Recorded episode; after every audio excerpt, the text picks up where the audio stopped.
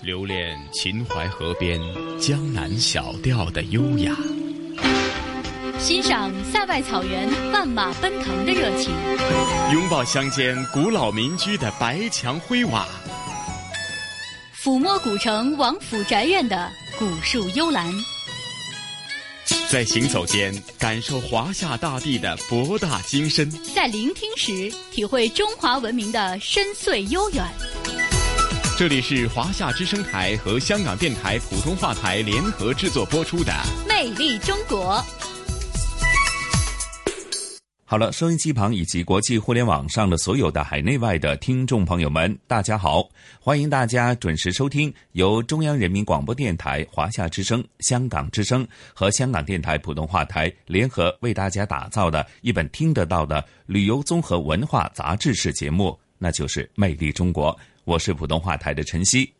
晨曦你好，各位收音机旁的听众朋友，大家好，我是华夏之声、香港之声的主持人杜伟，欢迎大家来收听我们今天的《魅力中国》节目。嗯，杜伟啊，呃，这一期《魅力中国》的主题内容将会是在哪些方面呢？我们这一期啊，将会和大家一起来认识几位超级家族的超级宝贝。呃，说到这些超级宝贝呢，给大家说一个特定的年份哈。这个超级家族、超级宝贝们啊，都是过去五年啊，在我们国家发展过程当中啊，呃，非常有代表性的一些在科技呀、制造业啊、工业啊、交通等等领域呢，所涌现出来的一些大家耳熟能详的一些代表作。比如说，我们今天第一个要和大家说到的北斗导航，就是其中之一的佼佼者。嗯，是。那对于北斗导航，它带来哪些便利？而且它在这个技术含量方面又是如何的话呢？接着下来，咱们就不妨先听一下这个专题，好吗？准备出发，请行驶到北京西站南路辅路。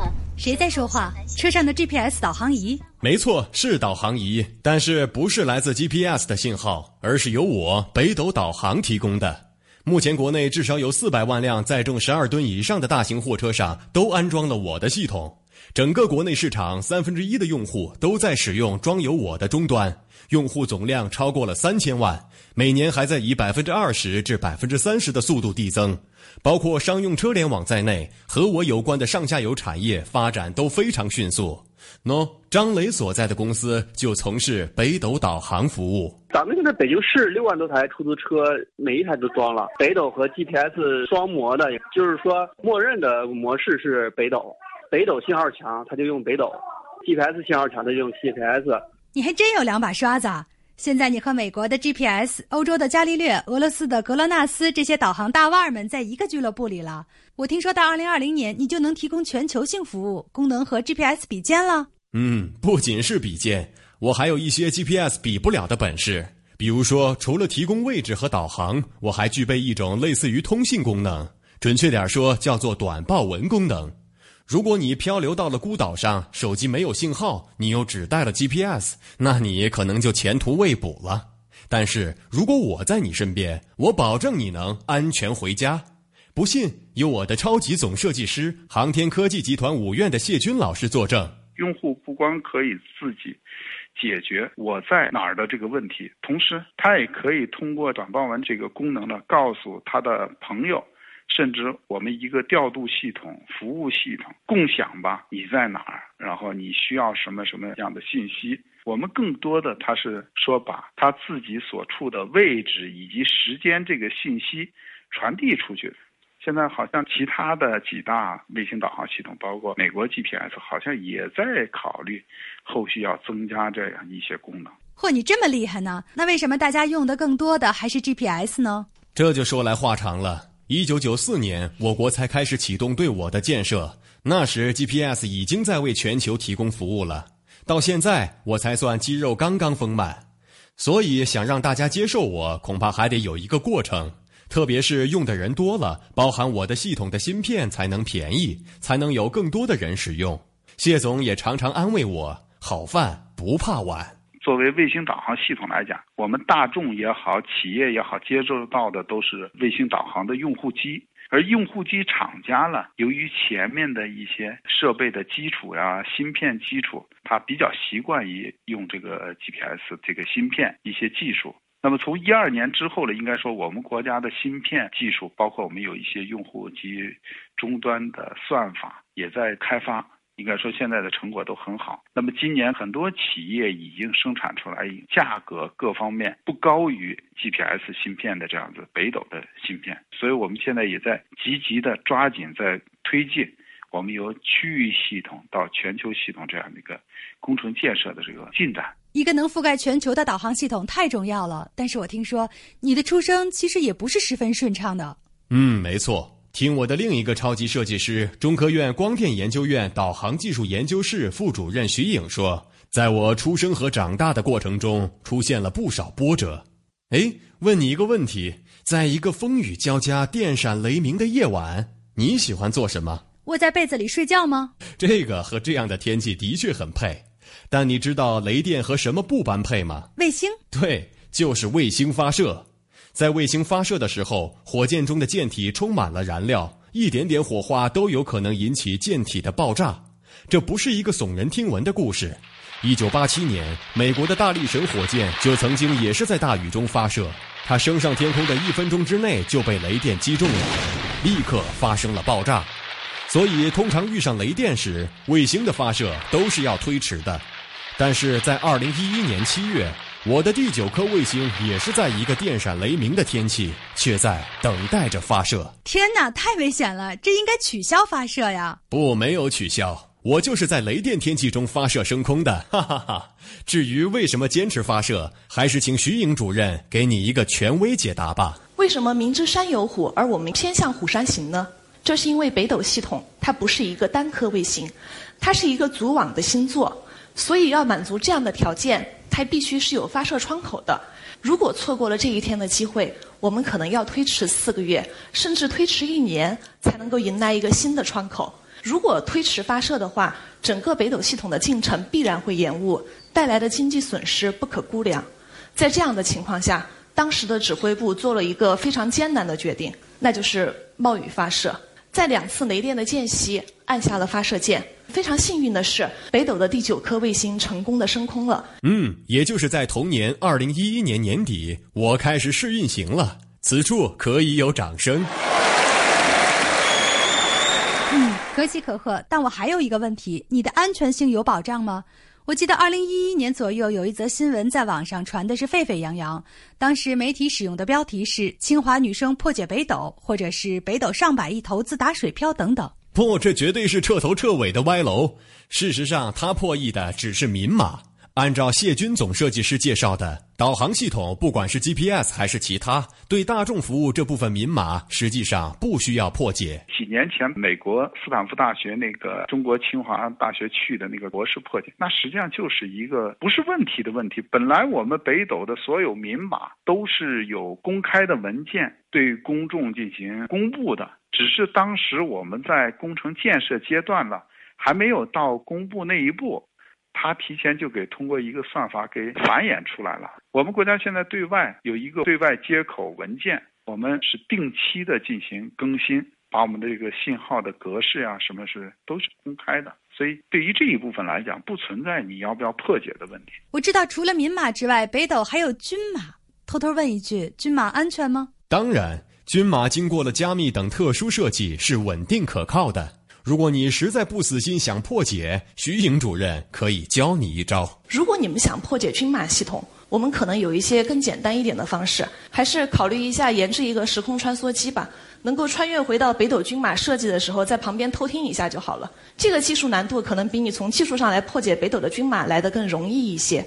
所以大家要相信我们的北斗系统，它是非常的好用，而且是非常的稳定的。看来网上的谣言真是不可信。不过有一则消息还是非常靠谱的，现在已全面启动了我的第三步建设。今年下半年计划发射六到八颗全球组网卫星，明年前后发射十八颗卫星，为“一带一路”的沿线国家提供基本服务。我现在已经在西昌卫星发射中心准备就绪了，科学家们都在陆续赶来呢。一路平安，期待有一天我无论走到地球上哪个角落，都能有你作伴儿。好，我们刚才和大家一起来认识、了解了一下北斗导航。那在北斗导航的这个之前啊，多组卫星的发射，还有一些使用过程当中呢，外界对北斗导航呢是有很多的一些呃误解的。那刚才我们也是请到了北斗导航的设计的科研人员哈，呃，给我们应该是非常权威的来解答了。北斗导航技术啊，到底啊和其他的导航技术有哪些先进性？同时呢，对于我们未来的生活啊，会产生什么样的影响？那希望通过我们今天的节目呢，大家能够认识和了解到北斗导航技术。嗯，是杜伟。刚刚节目一开始就提及呢，这一次咱们是介绍好几个超级。大家族超级厉害的东西，那接着下来又介绍哪方面呢？我们刚才说到的是太空的，接下来我们再往下降落一点哈，来到平流层，我们认识一下在天空中翱翔的飞机。说到飞机呢，肯定我们收音机旁的听众都不陌生哈，但是我们下面说到的这个大家伙，大家可能稍微对它呢有一点期待，那就是我们的国产大飞机 C 九幺九。嗯，好，那接着下来咱们也一起去呃探究 C 九幺九。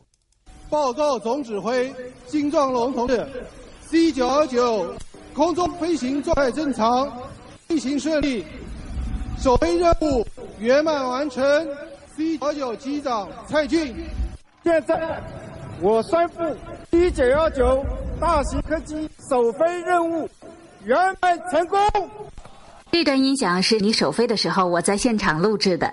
作为一名跟踪你、记录你成长的专项记者，当时打心里为你感到骄傲。和你一样，首飞的时刻也同样是我最激动的时刻。不过我知道，大家之所以这么关心我，是因为我是咱们国家十六个重大专项之一。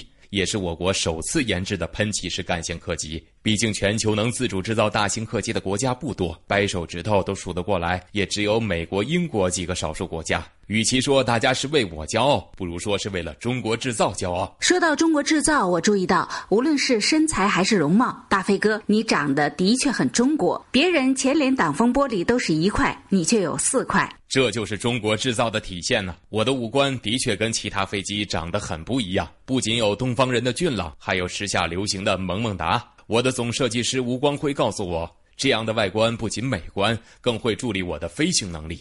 以往的飞机，我们大多数是，呃，风挡只是一块玻璃，起着维护外形，但是不参加整体的受力。这次我们在设计里面，为了减轻重量，风挡部分是要参与整体受力的。从从结构上面来讲，我们采用了很多新的设计技术。不仅是我的五官，我的身形也很不一样。吴光辉说了，像我这种流线型的身材，飞起来阻力会减小很多，但骨骼的强度却一点儿也不会打折扣。机头呢，确实是我们飞机最重要的一个部件，因为它是迎风面，就是最早接触到我们飞行中的空气。但首先对它的要求呢，要有一个很好的流线型，就这样的飞机的阻力很小。那么里面呢还有飞行员，还有很多的电子设备，就在系统安装上面也非常非常的复杂。除了要满足我们结构强度的需要以外，还有鸟撞，就在飞行中很可能会碰到飞行中的鸟，包括呃大个头的鸟都会可能碰到，这些我们都要在设计里面要把它考虑进来。有这么多全新的设计，那大飞哥你的体力怎么样？这个你放心，我可是超级马拉松选手，一口气跑个四千公里不在话下。未来国内所有城市之间往返。对我都是小事一桩，加加油的话，跑五千五百公里也是没有问题的。这个距离就相当于从北京直飞新加坡的距离了。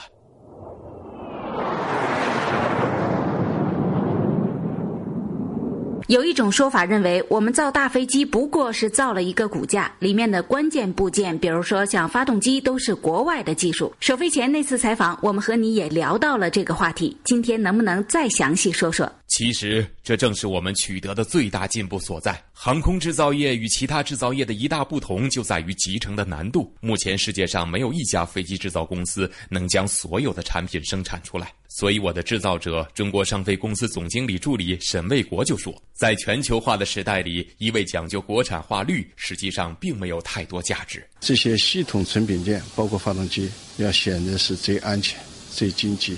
性价比最合理的，像波音、空客自己也不搞发动机，自己也不搞起落架，所以成立中国商飞的时候，要求实现本土化，要成立合资公司，目前已经成立了十六家合资公司。像起落架，我们在长沙成立了一个合资公司；像我们飞机上的线缆管路。我们上飞公司跟法国的纳比纳成立了一个线缆公司，跟美国的伊登公司成立了一个管路的公司，这样呢都在国内在生产制造。所以要两架飞机上线缆管路都是我们在国内生产，就世界化，中国设计，系统集成，全球采购，逐步实现国产化，是我们这个的特点。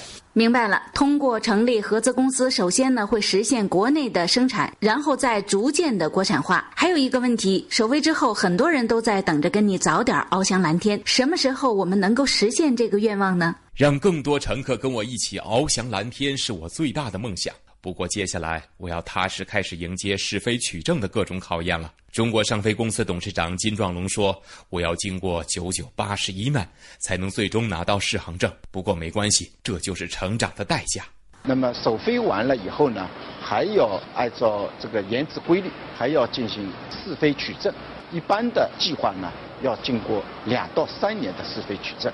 取证任务，任务还是很艰巨的。不过我知道大飞哥你并不孤单，你的本家弟弟已经在来跟你会合的路上了。嗯，我的弟弟是中俄混血。在我首飞之后的上月二十二号，中国商飞与俄罗斯联合航空制造集团在上海正式成立了中俄国际商用飞机有限责任公司，正式启动新一代远程宽体飞机项目。它在中国的名字延续了我的大名，称为 C 九二九。弟弟的块头比我大很多，一次飞行可以达到一万两千公里，这刚好是上海到纽约的飞行距离。带上二百八十人，只能算是他的标配。这体量和波音七八七非常接近了。既然是兄弟，你的很多经验是不是可以传授给他呢？这是一定的。沈卫国老师也嘱咐我多带带弟弟。那种设计的角度，像气动外形、吹风的经验啊，结构布局这个经验，采用新材料的一些经验，包括辅材的经使用的经验，把这些成果会用到宽体客机上去。不过呢，我们制造过程中，我们现在 C 九幺九这架飞机用了五条先进的生产线，装配的质量也得到了保证。肯定也会在宽体上借鉴和使用。那我们什么时候可以见到 C 九二九呢？其实，在去年十一月的珠海航展上，它就已经亮相，不过是模型。至于它首飞的时间，预计还要七年左右吧。然后从交付到真正运营，我算了一下，总共应该还有十年时间。所以大家还要耐心等一等。是的，我们不能拔苗助长。谢谢大飞哥接受我们的采访。这里是华夏之声台和香港电台普通话台联合制作播出的《魅力中国》。是的，收音机旁以及国际互联网上的所有的海内外的听众朋友们，您收听的还是由中央人民广播电台华夏之声、香港之声和香港电台普通话台联合为大家制作的《魅力中国》，我是普通话台的晨曦。各位听众，大家好，我是华夏之声、香港之声的主持人杜伟。那刚才呢，我们通过一个专题了解了我们国产的大飞机 C 九幺九，大家呢对它有了更多的认识。呃，也许以前你会觉得 C 九幺九是不是一个空壳子哈？但是现在通过我们的呃科研人员的介绍之后啊，大家对这个飞机有了更多的了解。同时呢，也特别期待未来呢，我们能够生产出 C 九二九啊这个远程的宽体客机，就类似于现在比如说呃波音七六七啊，或者是空客三三零这样。这样的大小的飞机啊，我们一起来期待一下。是，好，接着下来咱们又介绍哪个超级大家伙呢？这个超级大家伙其实和我们呃香港应该是有一点关系的，因为此前呢，我们香港理工大学的有一位啊荣启亮教授哈，他的这个研制呢就。跟随我们的嫦娥探月工程啊，到月球上呢去走了走。那么我们今天要说到的呢，嫦娥五号哈是值得大家来期待的，因为嫦娥五号现在呢正在进行紧张的各种测试和最后的调试阶段啊，它将于今年的十一月份左右哈，用目前我们国家推力最大的长征五号运载火箭，从离香港非常近的中国海南文昌航天发射场来进行发射。嗯，我相信呢，中国人的探月工程呢，随着我们各项的高端科技不断的向月球甚至是其他的星球呢进行更多的探测的话呢，其实呢，虽然我们的探月或者外太空的这个技术呢起步比较晚，但是呢，我们明显的看到近几年来呢，我们呃国家在外太空的探测方面的一些呃贡献呢，甚至是呃技术啊，甚至是一些行动呢，是越来越频密，也引起呃国。际间的这个关注了，是吗？是的，呃，我们的航天的事业的发展是一步一个脚印啊。这其中呢，其实来自香港的一些科研机构啊，还有大学的这些贡献也特别的多。所以，我们也期待在嫦娥五号当中能够看到更多的来自于香港的元素。那嫦娥五号和之前的嫦娥系列的啊卫星有什么区别和不同？我们下面通过这个专题来一起了解一下。从前呐。地上的嫦娥羡慕月宫里的生活，就吞服了长生不老药，飞到了那里。在那里还有一只白兔。这是传说，真实的故事还是由我嫦娥五号讲给你听吧。月亮上其实特别冷，最低能到零下一百八十三摄氏度。俗话说，天上一天等于地下一年。由于自转周期不同，在月亮上。一个月夜等于地球上的十四个日夜。那里没有月宫，但是真的有嫦娥和玉兔哦。二零一三年底，我的三姐嫦娥三号带着中国造的第一台月球车玉兔号抵达了月球。他们的任务完成后，就永远留在了那里。不过，今年十一月左右。我将在咱们国家目前推力最大的长征五号运载火箭的护送下，从中国文昌航天发射场启程去月亮上找他们了。太棒了！我记得去年二月采访嫦娥三号的时候，它是最后一次苏醒。现在他们终于有机会见到家乡的亲人了。相比三姐，我更丰满一些，体重是她的两倍还多一点儿。现在流行大号姑娘。我不仅能到月球，还能回地球。不胖一点，没有能量，我怎么回得来？嫦娥五号，你看起来确实不太一样。轨道器、上升器、着陆器和返回器都串在一起，像一串葫芦，真是凹凸有致。你不懂，这叫健美。中国探月工程三期总设计师胡浩说：“我的每一部分其实就像变形金刚一样，是组合在一起的，它们是搭配发挥作用的。”从发射到月球轨道呢，我们这四个器呢是在一起的。但到月球轨道之后呢，我们要使我们着陆的这两部分着陆在月球上，轨道器和返回器还停留在月球轨道上。这个时候呢，就出现了一个两两器组合的这么一个情况。到月球之后呢，着陆器和上升器又各自有各自的工作。着陆器呢，主要是月球的情况探测和月球的月壤的采集，以及将月壤转移到返回器当中。完成这些工作之后，上升器又要进行上升，从这个月面点火，离开着陆器，上升到月球轨道，和停留在月球轨道上的轨道器和返回器呢进行对接，将样品转移到返回器当中，再分离。这个时候呢，轨道器带着返回器呢，从月球轨道要返回地球，在进入地球附近的时候呢，轨道器和返回器要再次分离。返回器返回地球。除了看三姐，这次我最重要的使命就是把月球土壤带回来。我会落到位于月球正面西北部的吕姆克山脉附近，在那里，我有两套系统来帮我获取大约两公斤的月球样品。一套是要在月球上进行钻取，获得月球深层次的一些样品。另外一套是抓取月球表面上的一些样品，这部分月球表面的土壤是我主要带回来给你们看的，分量大约是从月球内部取壤的三倍。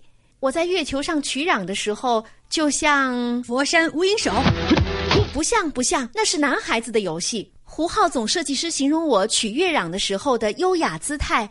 更像大家在街头玩的夹娃娃游戏。表取因为是用机械臂的，但是范围是很有限的，因为那机械机械臂的长度是有限的。这爪子要张开的，它在轨道器上，爪子张开抓住，就要控制的精度很高，就一大堆的要求了。因为精度要高，好多系统要提供支撑，包括测控啊，包括自己的看的眼睛就得好使啊，要不然的话就误差大了就抓不住啊。组合体要在三十八万公里以外的月球轨道上第一次实现交会对接，这和天宫二号和神舟十一号的交会对接有什么不同呢？基本原理是相同的，但是神舟十一号里是有航天员的，它可以来回移动，而这次我是自己去的，没有航天员在身边。怎么办呢？总不能求助玉兔号吧？它可以给我精神上的支持。其实，中国探月工程三期副总设计师孙维刚已经给我设计了一套机构，可以让取回的物品自动转移到返回器中，并且还会把我的返回器自动封死，不会在返回的过程中漏掉一分一毫的。这在我们国内是一个突破，就是包括这样品的转移的过程，从一个航天器转移到另外一个航天器中，这里面我们必须要安全。并且不能卡死，卡死以后我们连分都分不开了，所以必须要安全可靠。转移完了以后还要封装，还要把那舱门要关死。不过我觉得这些都不是这次任务最难的地方，高速返回才是最关键的。我要按照每秒十多公里的第二宇宙速度高速再回到大气层。中国国家航天局探月与航天工程中心主任刘继忠曾经对我说：“担心我速度太快，万一刹不住，有生命危险。”所以他们设计让我乘跳跃式着陆。我们专门设计了特殊的一种返回的轨迹，也就是说跳跃式。一般我们在小的时候打水漂那种形式，目的就是在进一步的减速，通过减速来保证整个产品的返回的顺利。嫦娥五号，真希望下一次你再启程的时候，可以有宇航员陪在你身边，然后就像美国阿波罗号上的尼尔·阿姆斯特朗一样，也在月球上留下一个鞋印儿。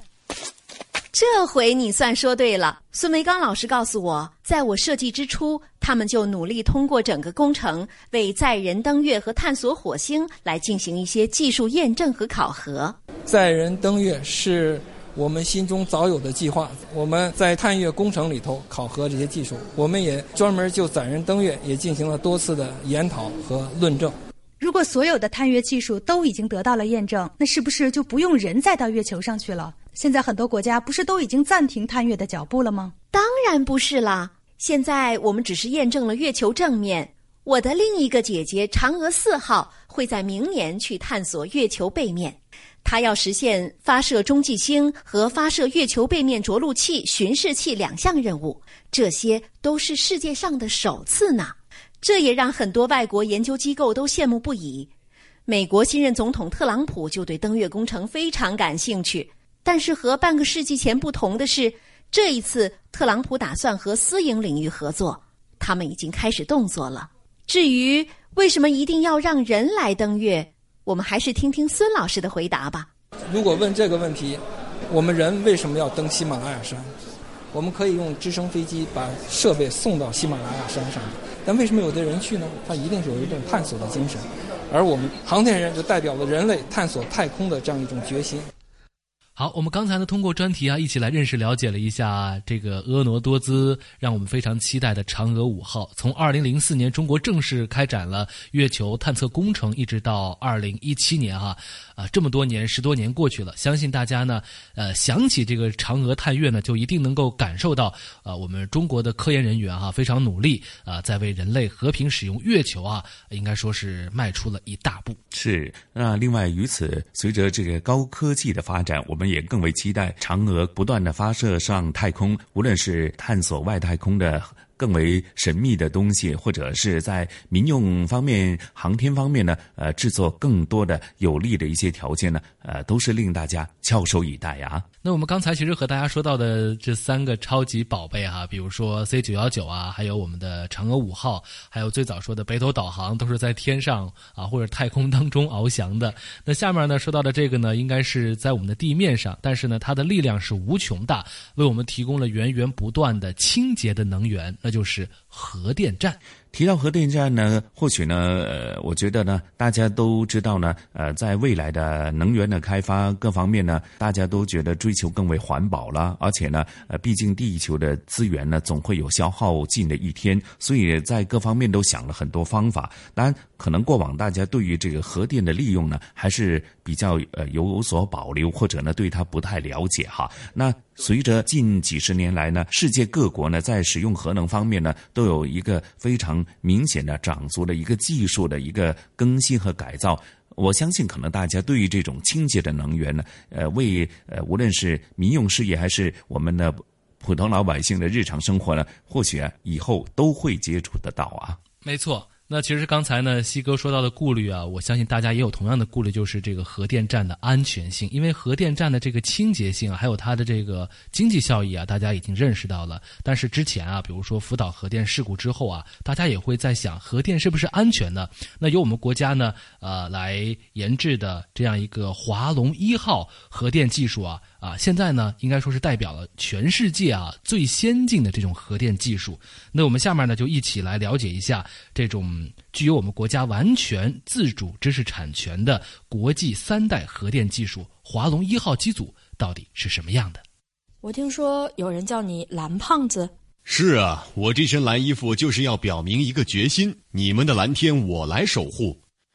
发电这个事情，煤、风、水他们都会。但是我不一样，我发出的是核电，一种高效清洁能源。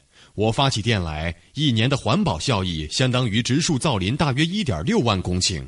我是烧核燃料的，它的有效成分是铀二三五，一千克铀二三五放出的热量是一千克标准煤的二百七十万倍，能减少二氧化碳、二氧化硫和氮氧化物的排放。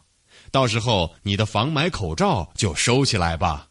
虽然你环保，但是1986年的切尔诺贝利核事故，还有2011年的日本福岛核事故，泄露的都是你们核电站吧？没错，这个我不否认。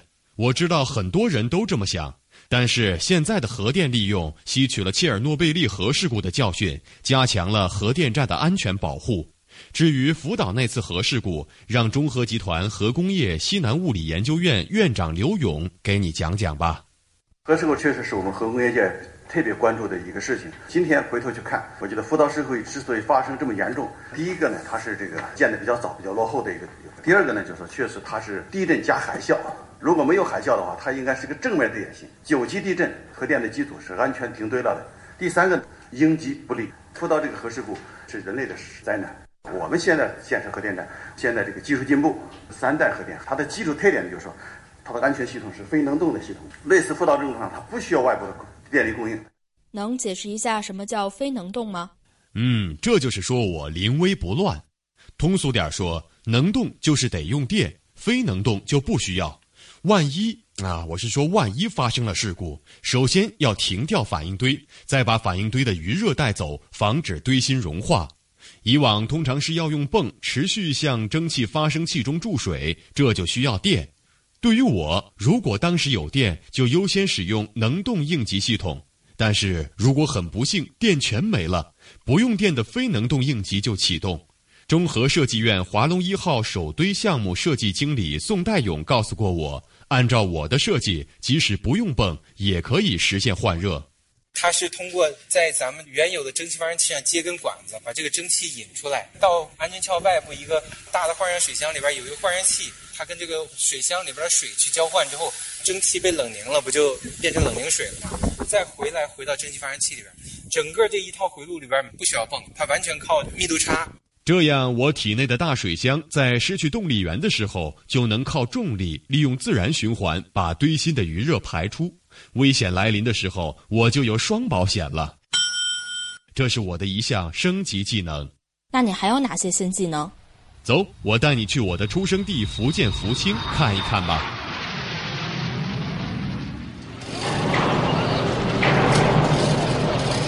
华龙一号，你的脑袋好大好圆啊！那是我的帽子，这顶帽子由一百四十多块钢板焊接而成，直径四十多米，高二十多米，总重量三百四十吨，只有六毫米厚，但这是合金钢板，可以说我头戴金钟罩。身穿铁布衫，这也就是我的另一项更新技能——双层安全壳。那你是刀枪不入喽？还远不止这样。我每天穿着厚实的双层外衣，外层起防护作用，飞机撞我都不怕；里边那层保障放射性物质不外泄。而且你看我头大腰圆。按照福清核电有限公司环境应急处处长黄宏说的，我的双层安全壳比上一代核电项目增大了一倍的自由容积，这样也可以降低放射性物质泄漏的概率。反应堆厂房里边，如果要向环境释放的话，实际上是里边的放射性液体变成了气体，压力增加了，包容它的东西强度受到了影响，它会向外释放。那现在相当于我把它的体积增加了，即使它的水装量全部蒸发成了水蒸气，它的压力的增高也比我这个的强度要低。在抗震上，这样的设计也是照着抵抗九级地震去的。那你可真是天不怕地不怕了。不过我看你旁边的河道厂房都是两堆在一起，为什么你只有单独一个堆？这其实也是我的一个升级更新设计，单堆布置。和传统双堆布置的那些核岛厂房比起来，我这个单身汉在核电站的厂址选择、电力需求、投资成本上都更有灵活性和适应性。福清核电有限公司副总经理陈国才说：“我这样也更安全。”双堆布置，呃，两个反应堆中间这个一些这个辅助厂房它是连在一起的，那有些系统它是公用，那么我们华龙一号就是独立的一个机组。有效降低火灾、水淹这些灾害带来安全系统共谋失效这样的问题。那你的内涵跟得上你的体魄吗？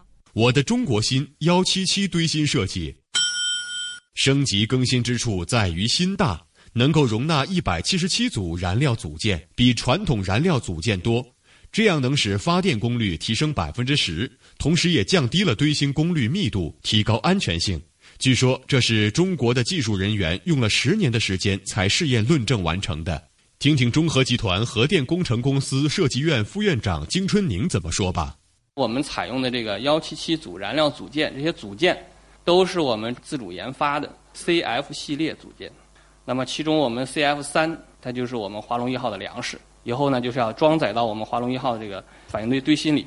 我们知道燃料是反应堆最核心的技术。在此之前，我们的燃料一直被外国厂家垄断，我们的燃料的制造、我们的燃料的改进都需要获得外国厂家的这个认可。现在我们已经摆脱了这个束缚，我们有了自己的燃料，实现了完全的自主设计。不光是燃料，我的全身上下主要关键设备全都采用已经实现国产化的装备制造技术。我作为全世界第一台华龙一号工程，我的设备国产化率超过了百分之八十五。你们人类不是爱考证吗？我手握的专利证书超过七百个，软件著作权超过一百项。我也让咱们国家成了继美国、法国、俄罗斯之后又一个具有自主三代核电技术的国家。我看你虽然封顶了，但还在给你上设备。你要到什么时候才能设备齐全和我们来见面呢？我可等着扔口罩呢。我的出生日期是二零一五年五月七号。设计师们计划让我用六十二个月来进修武装自己，差不多二零二零年我能建成投产给大家发电。要知道，我可是目前全球三代核电建设中唯一打破了拖延症、按计划进度开展建设的核电机组。那你好好修炼，咱们二零二零年见。我们等待着你发的电，照亮千家万户。好，那刚才呢，我们通过呃四个报道啊，了解了过去五年在我们国家的这个科技领域啊、制造业领域啊，还有工业领域啊，呃，应该说是体现我们国家嗯发展最前沿的。这些产品啊，这些产品也是时时刻刻的，每天啊都在影响着我们的生活。那在未来的时间当中呢，我们也会陆续为大家来梳理一下这些在我们的生活当中，特别是过去五年哈，给我们带来惊喜的这些超级家族当中的超级宝贝们。嗯，所以呢，还请大家继续密切关注，那就是魅力中国。好，说完魅力中国。西哥，下面是不是该带我们到香港去走一走、看一看呢？好啊，那说到呃，近期咱们香港呢一个关注的话题呢，就是香港回归祖国二十年，呃。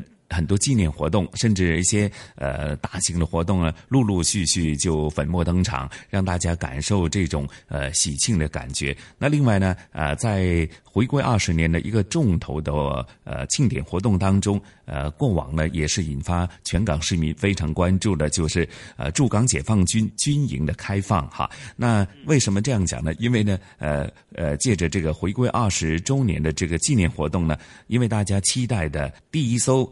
航空母舰“辽宁号”呢访问香港，那也是引发了大家极为关注。所以呢，这个星期香港故事的专题呢，咱们就借着呢驻港解放军军营的一些开放活动，以及呃辽宁号到访呢，作为一个专题故事。那接着下来的节目时间就交由同事雨波和我们的嘉宾主持，来自中国旅游出版社的副总编辑一哥陈一年带大家去感受一下，好吗？好的。各位大传统现代相映成辉，中西文化共冶一炉，东方之珠，动感之都，香港故事。香港故事。欢迎来到香港故事节目时间。节目当中，雨波非常高兴，请来香港中国旅游杂志副总编辑陈一年一哥，你好，你好，大家好。回归二十周年啊，这个热度今年好像。特别的热哈，对，在各周年，对，在各大的这个社交媒体上面呢，都有很多很多的琢磨点。那么这一次呢，一哥将会为我们带来怎样的回归版的哈香港故事呢？呃，七月一号过去了，但是呢，接续而来的呢，还有一连串的节目啊，就是我们比较有兴趣的啊，就是呃，就是呃，解放军驻港部队的一系列的一些呃活动啊，呃，主要就是呃。几个军营开放，嗯。啊，这些活动呢，在过去每年都有，对，但这一次呢，的规模特别大，规模特别大，哎，呃，而且呢，还有啊，更加啊，令人关注的就是航空母舰辽宁号访港啊，这就是呃，只有一次。第一次，第一次，哎，就是第一艘第一次，对对，访问香港。啊，啊，也是他在外访的第一个地点。哦，啊，就是因为呃，过去呃，就是呃，呃下水以来啊，就是呃，航母啊，辽辽宁号下水以来，嗯啊，主要都是在训练啊，在适应啊，在调试，嗯啊，这一次呢。就是经过了一个长程的这个啊训练，嗯啊就来到了香港，嗯，为了哎香港回归二十周年啊的大的庆典，嗯，来到这里哈。以前其实有呃外国的航母啊。也访问过香港，那么其实新闻都会有报道。那么这一次最大的不同就是呢，中国的第一艘航空母舰辽宁号访港，那么其实它还连同了它的舰群一起哈，整个的规模给人感觉就更加的宏大，而且这个踊跃程度也不一样啊。就你看，呃，在发票的那一天啊，七月三号，很多人是通宵达旦的排队啊，哎。在呃各个发票地点有几百人排着队啊，嗯，这样的一个场面呢，你要是外国的呃再大的航母也没有这么一个热烈的程度，对，前所未见啊，嗯嗯嗯嗯嗯。那么在这一次的话，将来就有多少位啊？其实有多少位幸运？我知道这些参观券都是限定的哈，数量 有多少位幸运儿可以真正的到这个舰艇上面去参观呢？哎。航空母舰呢，就啊有啊三千六百张啊参观券啊，当然啊就要看运气了啊，还要看你这个呃付出的程度。很多人就是要呃带着帐篷啊，呃带着椅子在那里挨夜。哎呦，哎，而且那个时候正好下雨。哎，对，哎，就是这样的雨天啊，能够坚持下来，那他们是该得的啊。这个也真的是军训级的这种排队啊 这种是不畏这个天气啊，风雨无阻。那么排上了，你有毅力，这个有资格啊，参观还有致敬。那么这一次的话，其实一共应该有啊，航母啊是一艘啊，一艘，对还有它的属舰啊，就是说它一个编队，编队里边还有三艘，呃，就包括了。呃，导弹驱逐舰啊啊，济南号，呃和银川号，还有就是导弹护卫舰，嗯烟台号。因为航空母舰特别大，不光是你能能能够呃停得下，还要不阻别人的航道。嗯，不呃，像譬如你开进了这个维多利亚港，那这个航道给你占掉了大概三分之一了。对对对对，那可不得了啊。嗯，所以呢。还是呃，按照习惯啊，通常是停在青衣岛以南的呃交椅洲水域啊。以前外国的航母也是停在那一带，也是停在那个地方。嗯，而这个水域呢，又是昂船昂船洲海军基地附近，就离得不远啊，也是属于他呃习惯的一个停泊区啊。嗯，呃，所以呃，停在那边。嗯。啊，参观的人呢就必须啊由海军的舰艇送到那儿去，停留也只能是一个小时左右啊。哦，哎，嗯。啊，另外还有一些机会就是看别的这些属舰，有三艘啊，嗯嗯嗯。这三艘舰呢就会停在昂船洲海军基地，嗯。啊，就是说，呃，要是你有呃参观昂船洲军营的票。也就同时可以看到了这个海军啊，这这这些个属舰嗯啊啊，这几艘也很大的，啊，因为嗯是导弹驱逐舰和这个护护卫卫舰啊啊，哎哎呃也很有规模，而且嗯也不是能看啊，平时能看平时到的，对平时你看的都是比较小型的小小的舰艇，哎可想而知哈。那以前自己的话还没有真的机会有去参观真正的运作中的叫做运行中的航母哈。那么以前也有啊，哎那个就是没有军事前也有一功能的个 没有军事功能的，对对对，已经被改造过的，但是只能看一看一个大概的样子哈。那么。哎这一次的话呢，大家如果你拿到门票的话，那你真的是，你看香港七百万市民三千多张的门票，但是千分之 哎，我我想我我还没有了。嗯，哎，他停泊的这个呃地方啊，嗯交椅洲啊，是一个比较开阔的、风景也很好的海面。嗯啊，可惜啊，呃，我估计也禁飞了，要么我我拿个航拍机航拍机啊转一转多好。如果一定那那里会禁飞。如果人站在山顶或者山腰附近的位置，哎用长焦镜头能捕捉，呃像最近这样的天气啊，特别透，就是那个能见度很高啊，都超过三十公里这样的能见度呢。嗯嗯嗯哎，上山去拍是可以的啊，就是哎我我估计啊，就譬如你，哎，我想啊，到港岛西啊嗯，港岛西那一带有一些山啊嗯，那些山头就能看到啊，嗯。用望远镜也好啊，用啊照相机也好啊，嗯。哎哦，对你上传倒是不给你照相了，哈哈因为对哦 反而对对对对对。哎，这样啊，还我我我估计啊，就是也会有不少人啊，在那边啊，在在港岛西一带啊，嗯嗯。去看。另外呢，呃，他开进来的时候啊，就是七号开进来，嗯。也有的人就是守着看进如何进港？哎之前呢，我记得我在呃台湾的时候也看过军舰进港。的那个过程啊，那个是在台湾的高雄港。那个军舰其实体积并不是非常大，但是因为很近，嗯所以呢，这个感觉已经是很震撼了。哎。那么，如果航母进来的话，那我们平时在在维港啊看大的游轮，嗯最大的游轮啊啊都已经是感觉是非常的大啊，嗯也庞然大物啊。对对对哎，航母就更不得了啊。嗯呃这个航母有三百多米长啊，就像个小岛似的，哎，就是就是呃很厉害啊，移动岛屿。嗯嗯嗯。嗯，那么除了航母之外呢，还知道这一次驻港解放军的军营也是配合着香港回归二十周年。呃，开放啊，昂船洲啊，石港，还有新围三个地方的军营，也在这个星期是开放接待市民的参观。这三个军军营呢，呃的时间不一样啊。嗯。呃，昂船洲军营的时间最长，就是嗯七月八号，啊，也就是星期六啊。嗯。呃，还有就是呃，七月呃，一直到七月十号有三个，有三天，三个白天。嗯。呃，其中有一天是公，呃，不是两天是公众的。嗯。啊，一天呢就是这个就就是团体的。嗯。啊，另外呃，石港军营啊有一天开放。嗯。啊，新围军营有也有一天开放啊，嗯分别是八号和九号，不在一天。嗯。啊，这个我估计啊。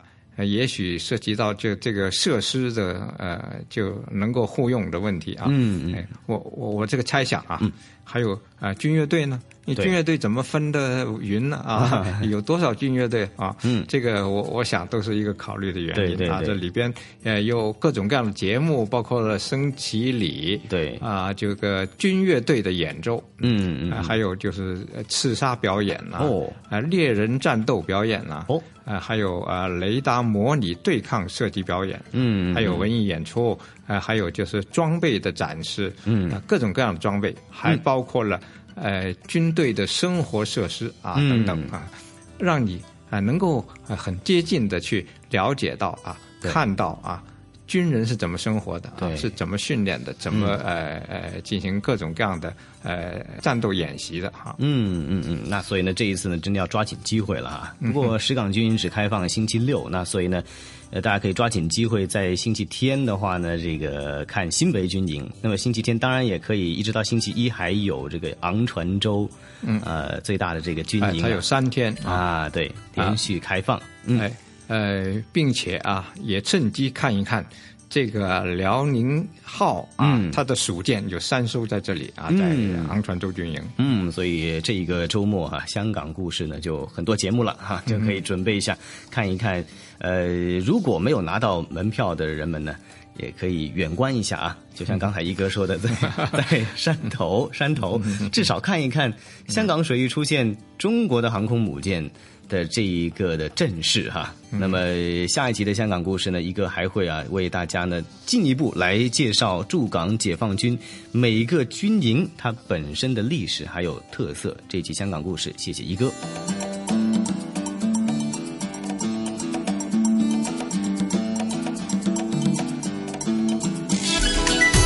这里是华夏之声台和香港电台普通话台联合制作播出的《魅力中国》。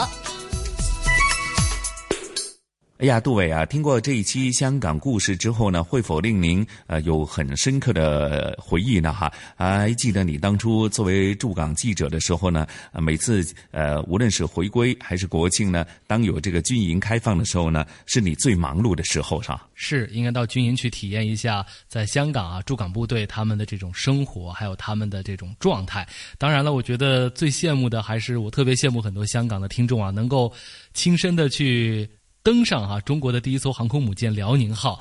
那作为一个内地人来讲，可能我身边的很多朋友，包括可能我是做记者的，很难哈、登上我们这个辽宁号。嗯，所以真的是相当的难得。不过说到这时候啊，咱们这一期《魅力中国》的节目时间很快又得告一个段落。不过呢，接着下来咱们下星期的节目内容真的是要。隆重预告一番，因为呢，我们每年一年一度的《魅力中国》城市新跨越又新的系列要展开了。是的，那么今年的城市新跨越啊，会带大家去十多个啊内地非常有特色的城市，比如说我们在下一周去到的第一站哈、它在呃黑龙江省。大家如果看看地图的话，我们这个地图像一只公鸡啊，在鸡眼睛的位置上呢，有一个非常美丽的城市佳木斯，那就是我们下一周魅力中国将会和大家走进的地方了。是，到底佳木斯呢？它是一个怎样的一个城市？它的人文历史以及它当前发展的态势又是如何的话呢？约定大家下星期我们有《魅力中国城市新跨越》，来自黑龙江的佳木斯市。好，约定您了，不见不散。下周再见。